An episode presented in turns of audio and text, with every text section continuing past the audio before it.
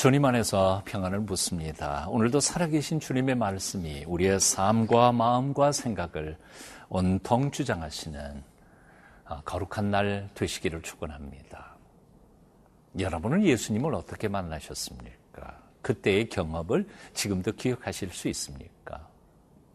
12 제자 중에 선임 제자였던 베드로는 그날의 일을 결코 잊을 수 없었을 것이라고 생각이 듭니다. 그 놀라운 이야기를 통해서 오늘도 우리에게 주시는 주님의 음성에 귀를 기울여 봅니다. 누가복음 5장 1절부터 11절까지 말씀 함께 읽습니다.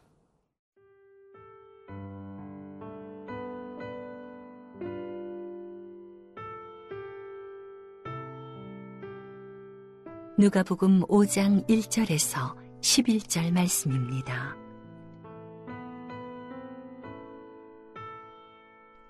무리가 몰려와서 하나님의 말씀을 들을새 예수는 게네사렛 호숫가에 서서 호숫가에 배 2척이 있는 것을 보시니 어부들은 배에서 나와서 그 물을 씻는지라. 예수께서 한 배에 오르시니 그 배는 시몬의 배라. 육지에서 조금 떼기를 청하시고 앉으사 배에서 무리를 가르치시더니 말씀을 마치시고 시몬에게 이르시되 깊은 데로 가서 그 물을 내려 고기를 잡으라. 시몬이 대답하여 이르되 선생님, 우리들이 밤이 새도록 수고하였으되 잡은 것이 없지만은 말씀에 의지하여 내가 그 물을 내리리이다 하고 그렇게 하니 고기를 잡은 것이 심히 많아 그 물이 찢어지는지라. 이에 다른 배에 있는 동무들에게 손짓하여 와서 도와달라 하니 그들이 와서 두 배의 채움에 잠기게 되었더라.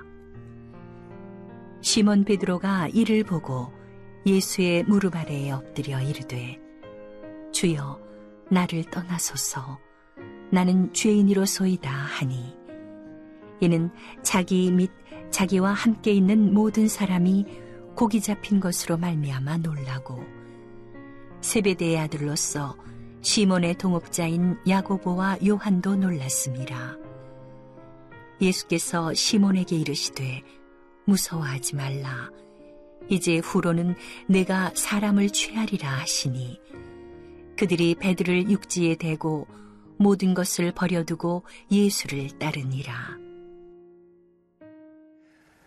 예수님의 능력 있는 말씀과 그리고 기적 같은 치유를 보고 들은 군중들이 구름대처럼 몰려들기 시작했습니다. 그래서 더 이상 이제는 회당은 좁아서 그들을 수용할 수가 없었습니다. 바로 그런 이유 때문에 갈릴리 호숫가 해변가에 수많은 사람들이 몰려들었습니다. 주님의 음성을 듣기 위하여 구름대처럼 많은 사람들이 몰려들었던 것이지요. 그런데 그 말씀의 현장에 밤새도록 고기를 잡았지만 한 마리도 잡지 못하고 공친 한 실패한 어부의 배가 눈에 띄었습니다. 하필이면 예수님께서는 바로 그 공친 어부의 배에 오르셨습니다. 그리고 그 배를 빌리고는 배에서 말씀을 한참 전하시다가 말씀을 끝낸 후에 그 배의 주인인 시몬에게 이렇게 말씀하십니다. 깊은 데로 가서 그물을 내려 고기를 잡으라. 여러분 잘 아시는 것처럼 예수님께서는 어부가 아니셨습니다. 나사렛에서 오랫동안 목수로 사셨던 분이십니다. 그런가 하면 시몬은 갈릴리 호수에서 자기 평생 동안 고기를 잡았던 전문 어부였습니다. 그런 전문 어부가 밤새도록 고기를 잡았는데도 한 마리도 잡지 못했던 그날 새벽에 밤에 보통 불을 켜놓고 고기들이 몰려올 때 그물질을 해서 잡는 것이 보통 상식이고 경험인데 날은 밝았는데 이제 깊은 곳으로 가서 다시 그물을 던지라고 말씀하시는 예수님의 그 말씀을 듣기는 참 역겹고 힘들고 어려웠을 것이라는 생각을 듭니다. 어쩌면 라비께서 말씀하시니 하나님의 말씀은 잘 듣겠습니다. 하지만 고기 잡는 문제에 대해서만큼은 제 전문을 좀 인정해 주십시오라고 거역했을 수도 있을 것입니다. 하지만 오늘 5절, 6절 말씀 보면 시몬은 이렇게 말합니다. 시몬이 대답하여 이르되 선생님 우리들이 밤이 새도록 수고하였을 때 잡은 것이 없지만은 말씀에 의지하여 내가 그물을 내리리이다 하고 그렇게 아니 고기를 잡은 것이 심히 많아 그물이 찢어지는지라. 순종을 통해서 얻은 놀라운 기적이었습니다. 생각해 보면 신앙이란 자신의 이성과 경험을 못 받고 그것을 뛰어넘어서 역사하는 하나님의 세계가 있음을 인정하는 행위입니다. 다시 말하면 그래서 신앙이란 역설인 거고 비약인 거고 그래서 절대적인 순종인 것입니다. 나를 창조하신 그 하나님 그리고 나를 사랑하시는 하나님에 대한 절대적 순종의 힘과 그래서 신앙인 것입니다. 사랑하는 여러분, 하나님이 전능하심을 믿습니까? 참으로 하나님이 전능하시다는 사실을 믿을 수만 있다면 이 세상에 믿지 못할 것이 무엇이 있겠습니까? 하나님이 나를 사랑하시고 나를 위하여 역사하시는 나 같지 않은 나처럼 제한적인 존재가 아닌 분이시라면 그분이 하시고자 마음만 잡수신다면 못하실 것이 어디 있겠습니까? 그러므로 여러분 믿을 바에는 분명하고 똑똑하게 믿으십시오. 그리고 완전히 믿으십시오. 철저하게 믿으십시오. 언제까지 이리저리 방황하면서 방랑하는 신앙생활을 하시겠습니까? 언제까지 이것도 아니고 저것도 아닌 회색지대에서 살고 계시겠습니까? 오늘 말씀 앞에서 거룩한 결단과 순종으로 하나님 앞에 헌신하실 수 있게 되기를 축원합니다.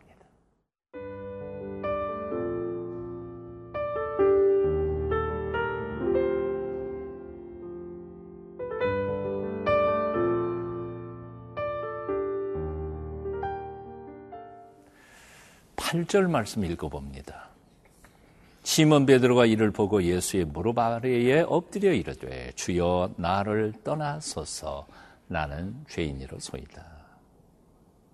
말씀에 대한 무조건적인 순종을 통하여 엄청난 기적을 체험했던 시몬 베드로는 이제는 예수님께서 단순히 고기 잡는 비법이나 가르쳐주는 보통 사람이 아니고 또 단순히 하나님의 말씀을 풀어서 설명하고 가르쳐주는 보통 랍비가 아니라 하늘과 땅 그리고 바닷속에 있는 물고기까지도 통제하실 수 있는 전능하신 하나님이신 것을 비로소 깨닫게 됩니다.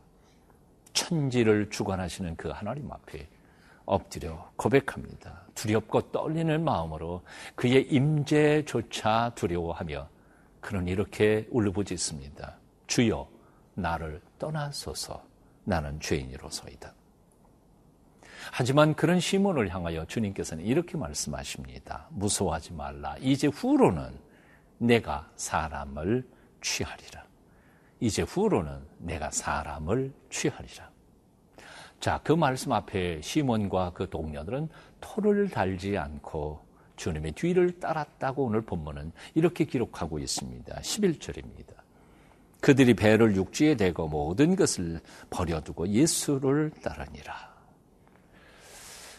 사실 생각해 보면 그날은 시몬 베드로에게 있어서는 그야말로 대박을 터뜨린 날이었을 것입니다.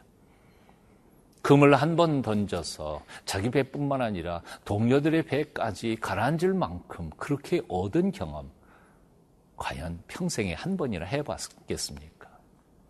그런데 놀라운 것은 그물이 찢어질 만큼 거두었던 그 고기들과 그물과 배를 다 버려두고 그들은 예수 그리스도를 쫓았다고 기록하고 있음을 봅니다. 왜 그런 결단, 어리석은 결단을 했어야 했습니까? 이유는 간단합니다. 자기가 살아야 할 이유와 그리고 목적을 깨달은 것입니다. 자기가 사는 사명, 하나님께서 주신 사명을 깨달은 것입니다. 사명을 이루기 위하여 모든 것을 뒤로 하고 주님의 뒤를 쫓아갔던 것이지요. 사랑하는 여러분, 요즘 여러분의 삶의 모습은 어떻습니까? 정말 왜 그렇게 지치도록 뛰고 달리고 열심히 일해야만 합니까? 그런 삶에 대하여 하나님께서는 인정하십니까? 정말 하나님의 뜻과 섭리가 내가 지금 뛰고 달리는 삶 속에 있다고 믿으십니까? 잠깐 뛰고 달리던 걸음을 멈추고 하나님 안에서 우리 자신의 인생을 돌아보실 수 있기를 바랍니다. 그리고 내 인생을 시작하시고 언젠가는 마감하실 그분 앞에 한번 질문해 보십시오. 하나님, 왜 나를 이 땅에 보내셨습니까? 나는 무엇을 해야 합니까?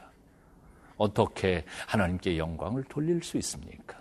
이 질문 앞에 거룩한 결단과 그리고 헌신이 있게 되시기를 축원합니다. 그럴 때 한 번밖에 못 사는 삶, 참으로 멋지고 아름다운 인생을, 그리고 보람 있는 인생을, 그리고 죽음의 문턱에서도 후회 없이 살았다고 고백하게 되실 것입니다. 기도하겠습니다.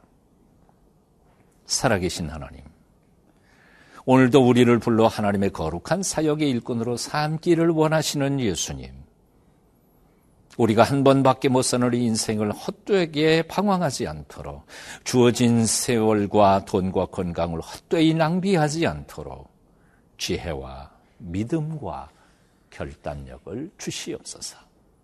예수님 이름으로 기도합니다. 아멘.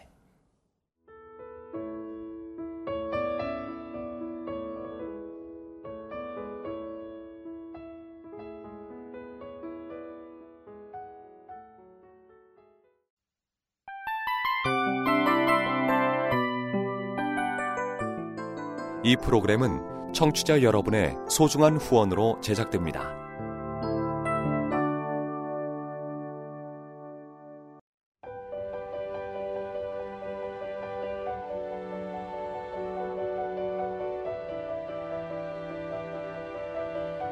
세상에는 수많은 교회들이 있지만 더 깊이 있는 말씀 강해를 찾기 위해 크기로만 교회를 선정하지 않습니다.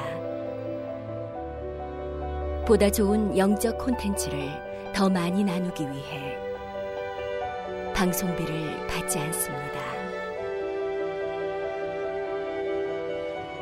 1년 365일 복음만 전하고 싶어서 우리는 광고를 하지 않습니다. 온누리의 복음을 땅끝까지 CGN TV와 함께 땅끝 선교사가 되어주세요.